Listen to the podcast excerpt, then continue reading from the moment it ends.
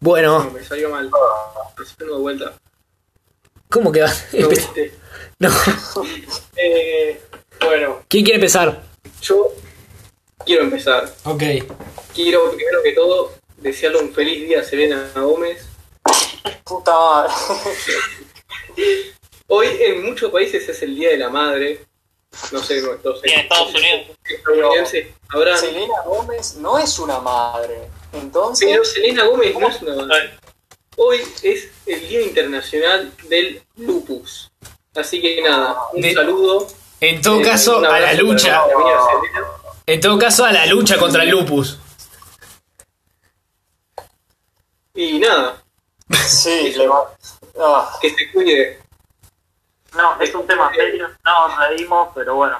Después quería decir que empecé a ver una cosa muy rara en Netflix.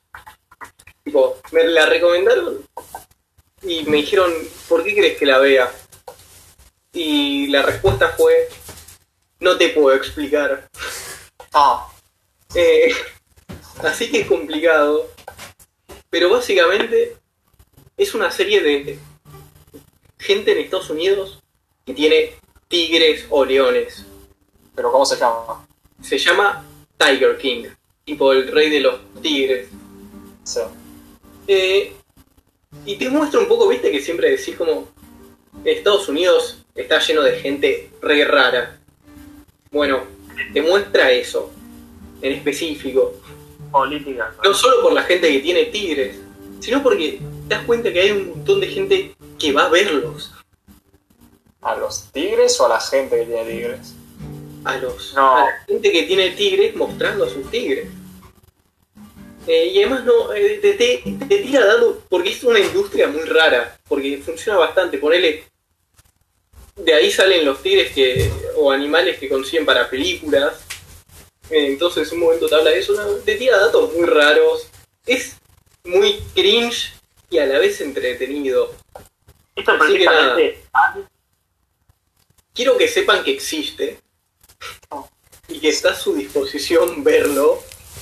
Como dije, se llama Tiger King, está en Netflix y es desagradable. Nada. Qué, qué bien vendés vos, ¿eh? No, no, eh, sí, a, a veces la gente quiere ver algo desagradable, no sé. Ven a Selena Gómez. Escuchan sus canciones. No. Ay, puede ignorar lo que creo que escuché. Voy a transicionar a otro documental que yo vi. Bien. ¿Desagradable también? O sea, puede ser, pero por otras razones. O sea, vi, salió en Netflix, salió acá en Argentina. Se llama, el documental se llama For Sama. O sea, para Sama. Ajá. Sama es un nombre. Sí. Ah, bien. Y también es una película de Lucrecia Martel. Bueno, pero esto es un documental, salió el año pasado, estuvo nominado al Oscar. Y es. ¿Lo hicieron para Sama? Sí, Sama es la hija de una pareja en Alepo, Siria, mientras están, el gobierno está bombardeando la ciudad.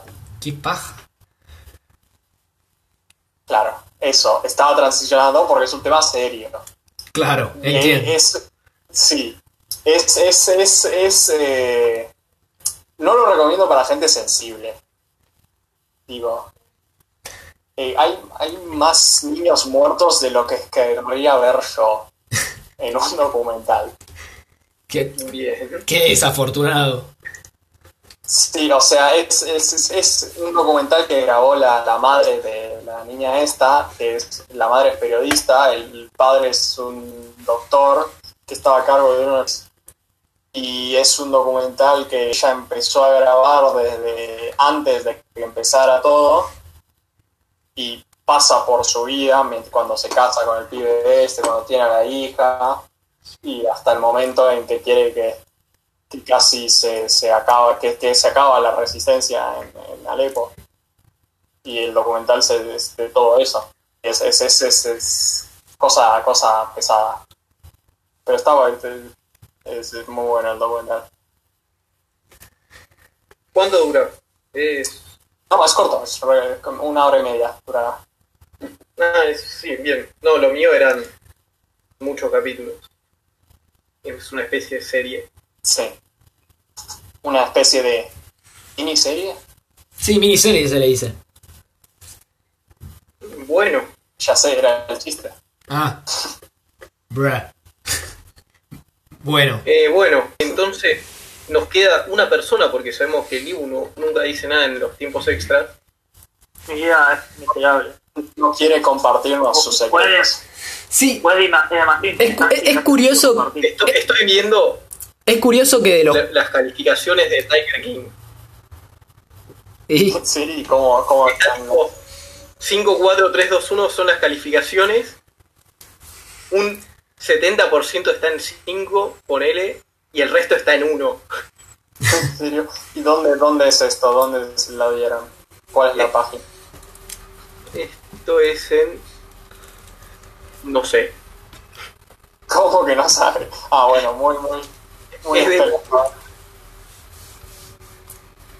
Bueno, Bueno, entonces, eh, Piumi, vos tenías una carta. exactamente. Igual quería decir, es curioso que Liu es el único que sale a la calle de nosotros cuatro y nunca tiene nada para decir en su tiempo extra, boludo.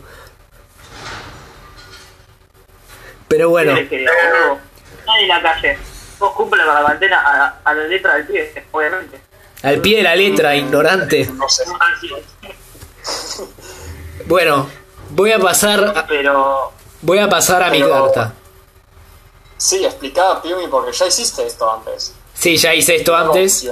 Una vez por mes aproximadamente yo escribo cartas a distintas personas. Este, ya escribí una en un episodio anterior a nuestros papa, el Papa Francisco. Eh, y. Eh, not my pope, perdóname, no asumas.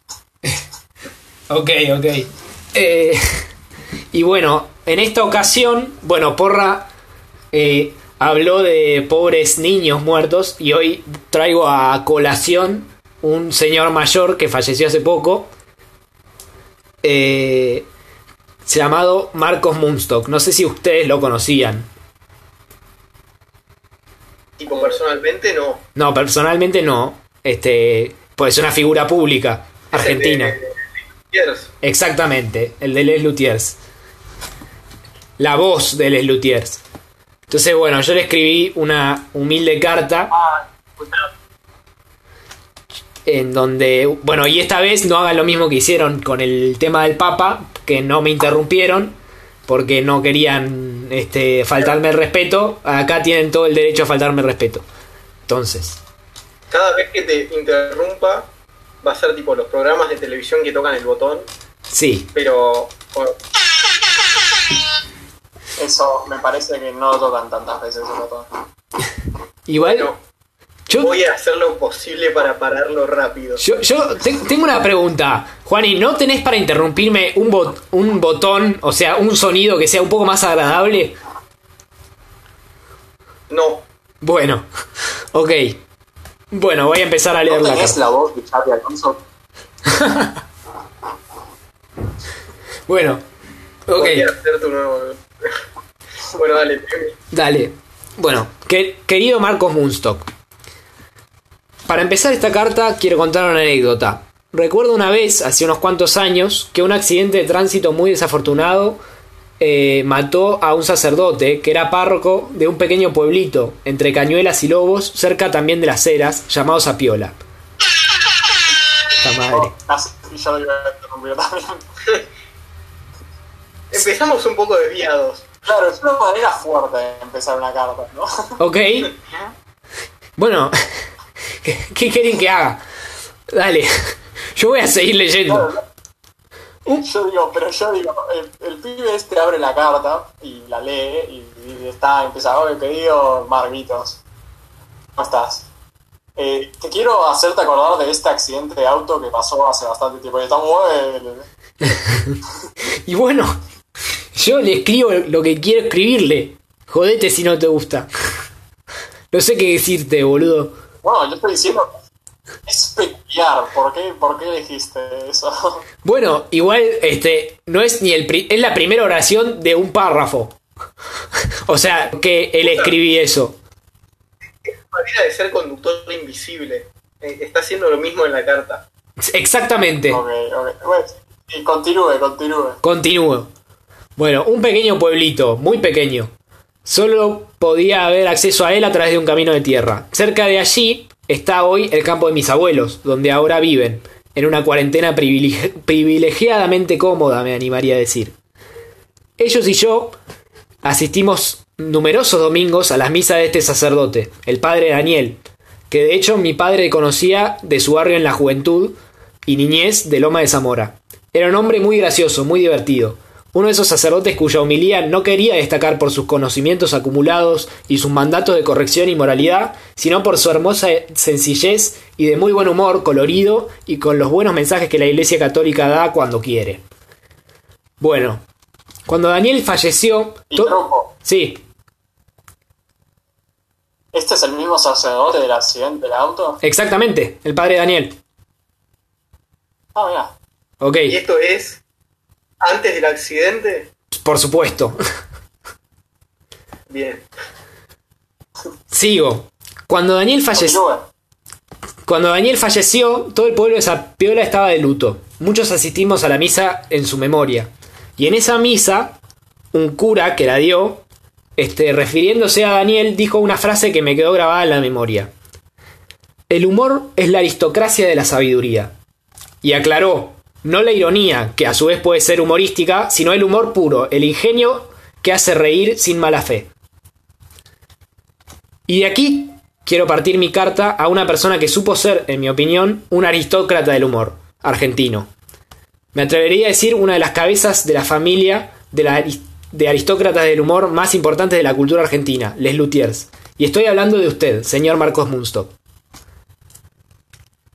Marcos Munstock nació... Sí, perdón. No, no, Ah. eh, estaba pensando, espera, eh, ¿qué decía? Que el humor era la, aristocracia de qué? De la sabiduría. Ok, y vos estás diciendo que él era un aristócrata del humor, entonces era sabio? Eh, no. Pará. Mira, Sí, sí. era tonto. Para. La madre. ¿Sí? Ah, listo. Ok. Ok, ok. No, no, está bien, porque yo no te di, no te di la, la... Ya cuando me dij- dijiste la sabiduría de la aristocracia del humor, mi cerebro hizo cortocircuito y me quedé como que... No, el, el- es. Eso, Ok. claro, y ahí me dice... Mira, ahí te- tenés un ejemplo del cortocircuito que hizo mi cerebro. Claro, Y entiendo, entiendo. como, Entiendo, ¿eh? Entiendo, entiendo. Siguió y no hablaste de que era el aristócrata del humor y se, se reinició y, y parece ok. necesitaba que me explicabas. Bien, Ok, ok. gracias. Continúo. Gracias, Porra, por eso. No, no, gracias a él por explicarme, no yo el, el acá.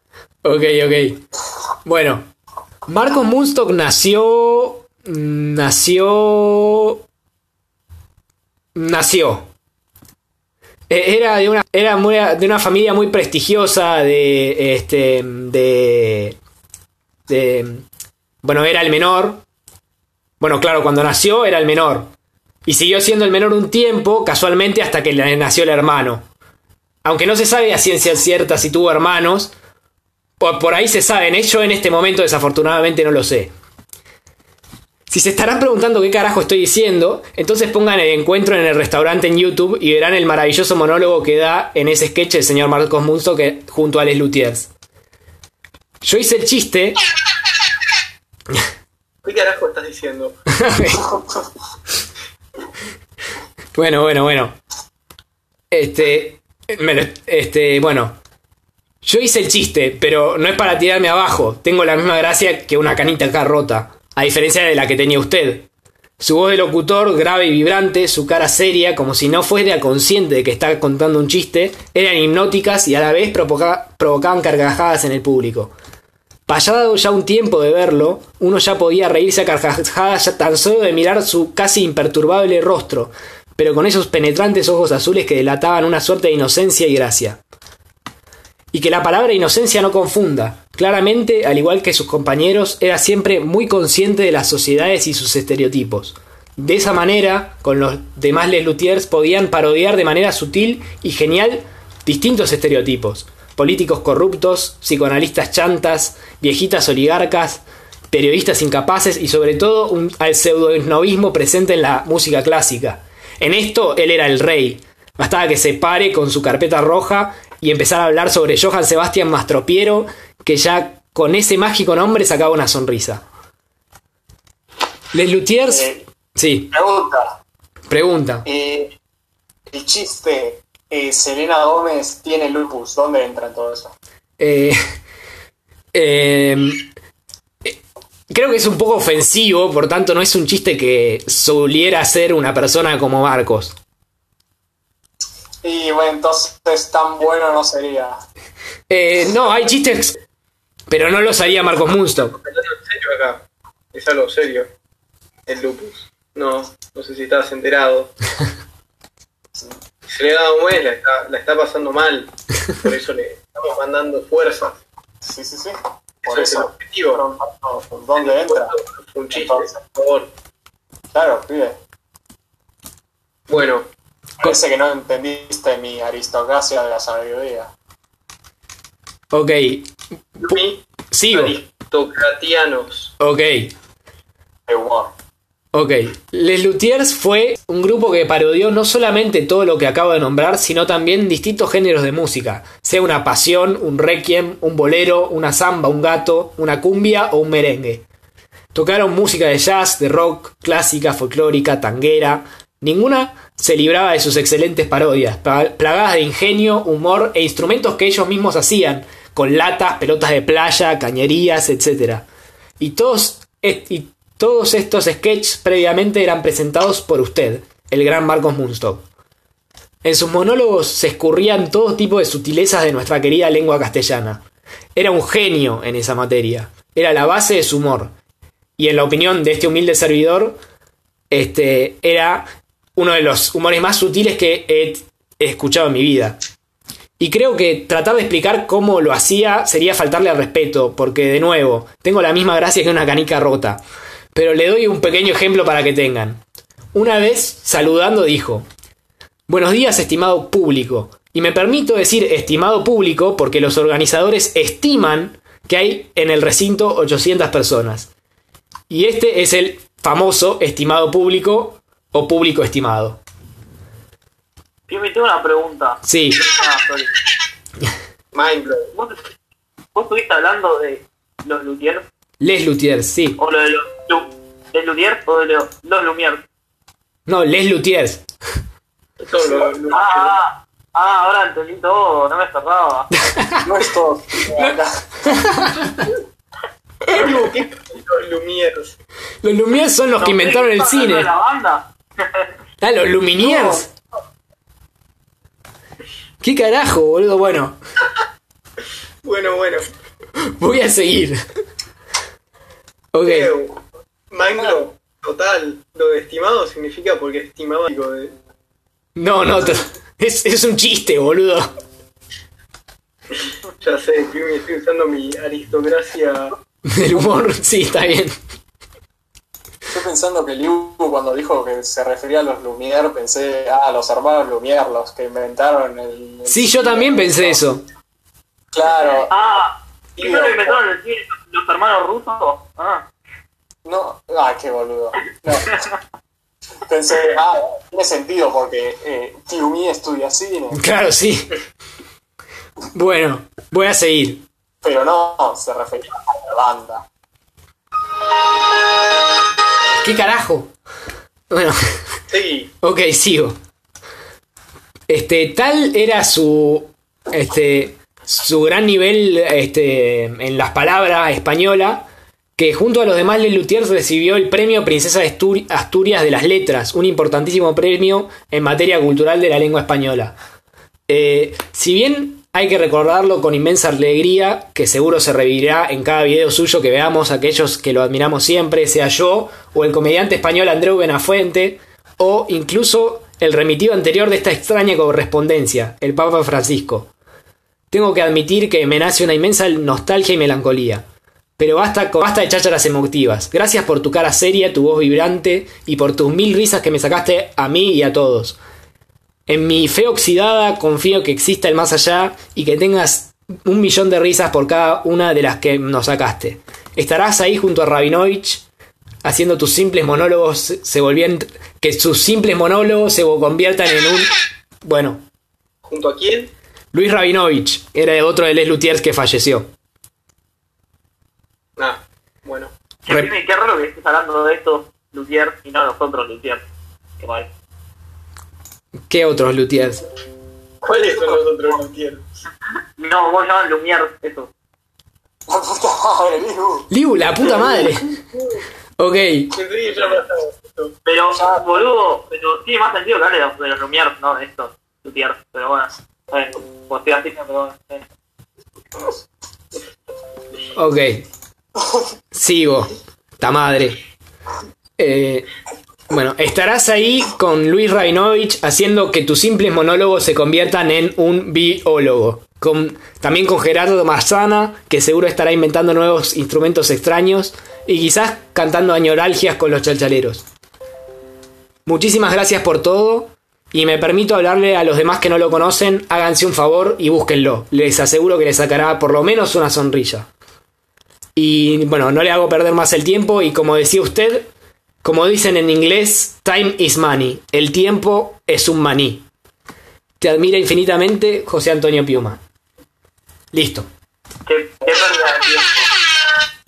Qué pérdida de tiempo, prefiero ver a Xavi Alonso. No, no, pero bueno. Estás sin sin decir. Bien. Claramente, igual, lo, Les Luthier vamos a estar en el cielo y vamos a estar viendo que el partido de Xavi Alonso, porque eso es el cielo. Ta madre. El tiempo es un maní. Esa es la comedia aristócrata Eh, de la sí. que tanto hablamos. Eh, no, pero. Pero es un buen Pero chiste. no. Es un buen chiste. Yo tengo la gracia de una canica rota, ya lo dije tres veces. ¿Sabés Sí. de qué no hacía chistes él? ¿Qué? ¿Sabés de qué no, de qué no hacía chistes? ¿De qué? Xavi Alonso, porque no se puede. Bueno, porra, gracias por tu aporte. Bueno, Libu, ¿vos qué opinás? Gracias al Xavi Alonso igual, por sus aportes. Yo opino que los Lumière son muy buena gente. Sí. Gracias, Libu. Dios, qué, qué inútil que es este muchacho. Todo tan claro para nuestros Gracias, gracias por lo que has hecho por nuestro país. ¿Cuál de los Lumière? ¿Los Lumière versión 1 o los Lumière versión 2? No, no sé, son la misma mierda. Son uno. Es todo mentira que existen dos. Ah, son. Ok. Bueno, eh, ¿por qué le hiciste esta carta si está muerto? Porque mi manera de decirle adiós. Homenaje, me imagino. Y homenaje también. Sí, porque de otra manera no la iba a recibir, María.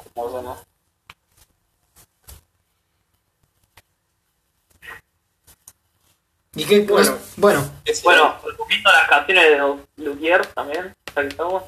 Dios no tienen ni idea. Bueno, basta, basta. Libu, callate la boca. Ya me cansé de este podcast. Adiós.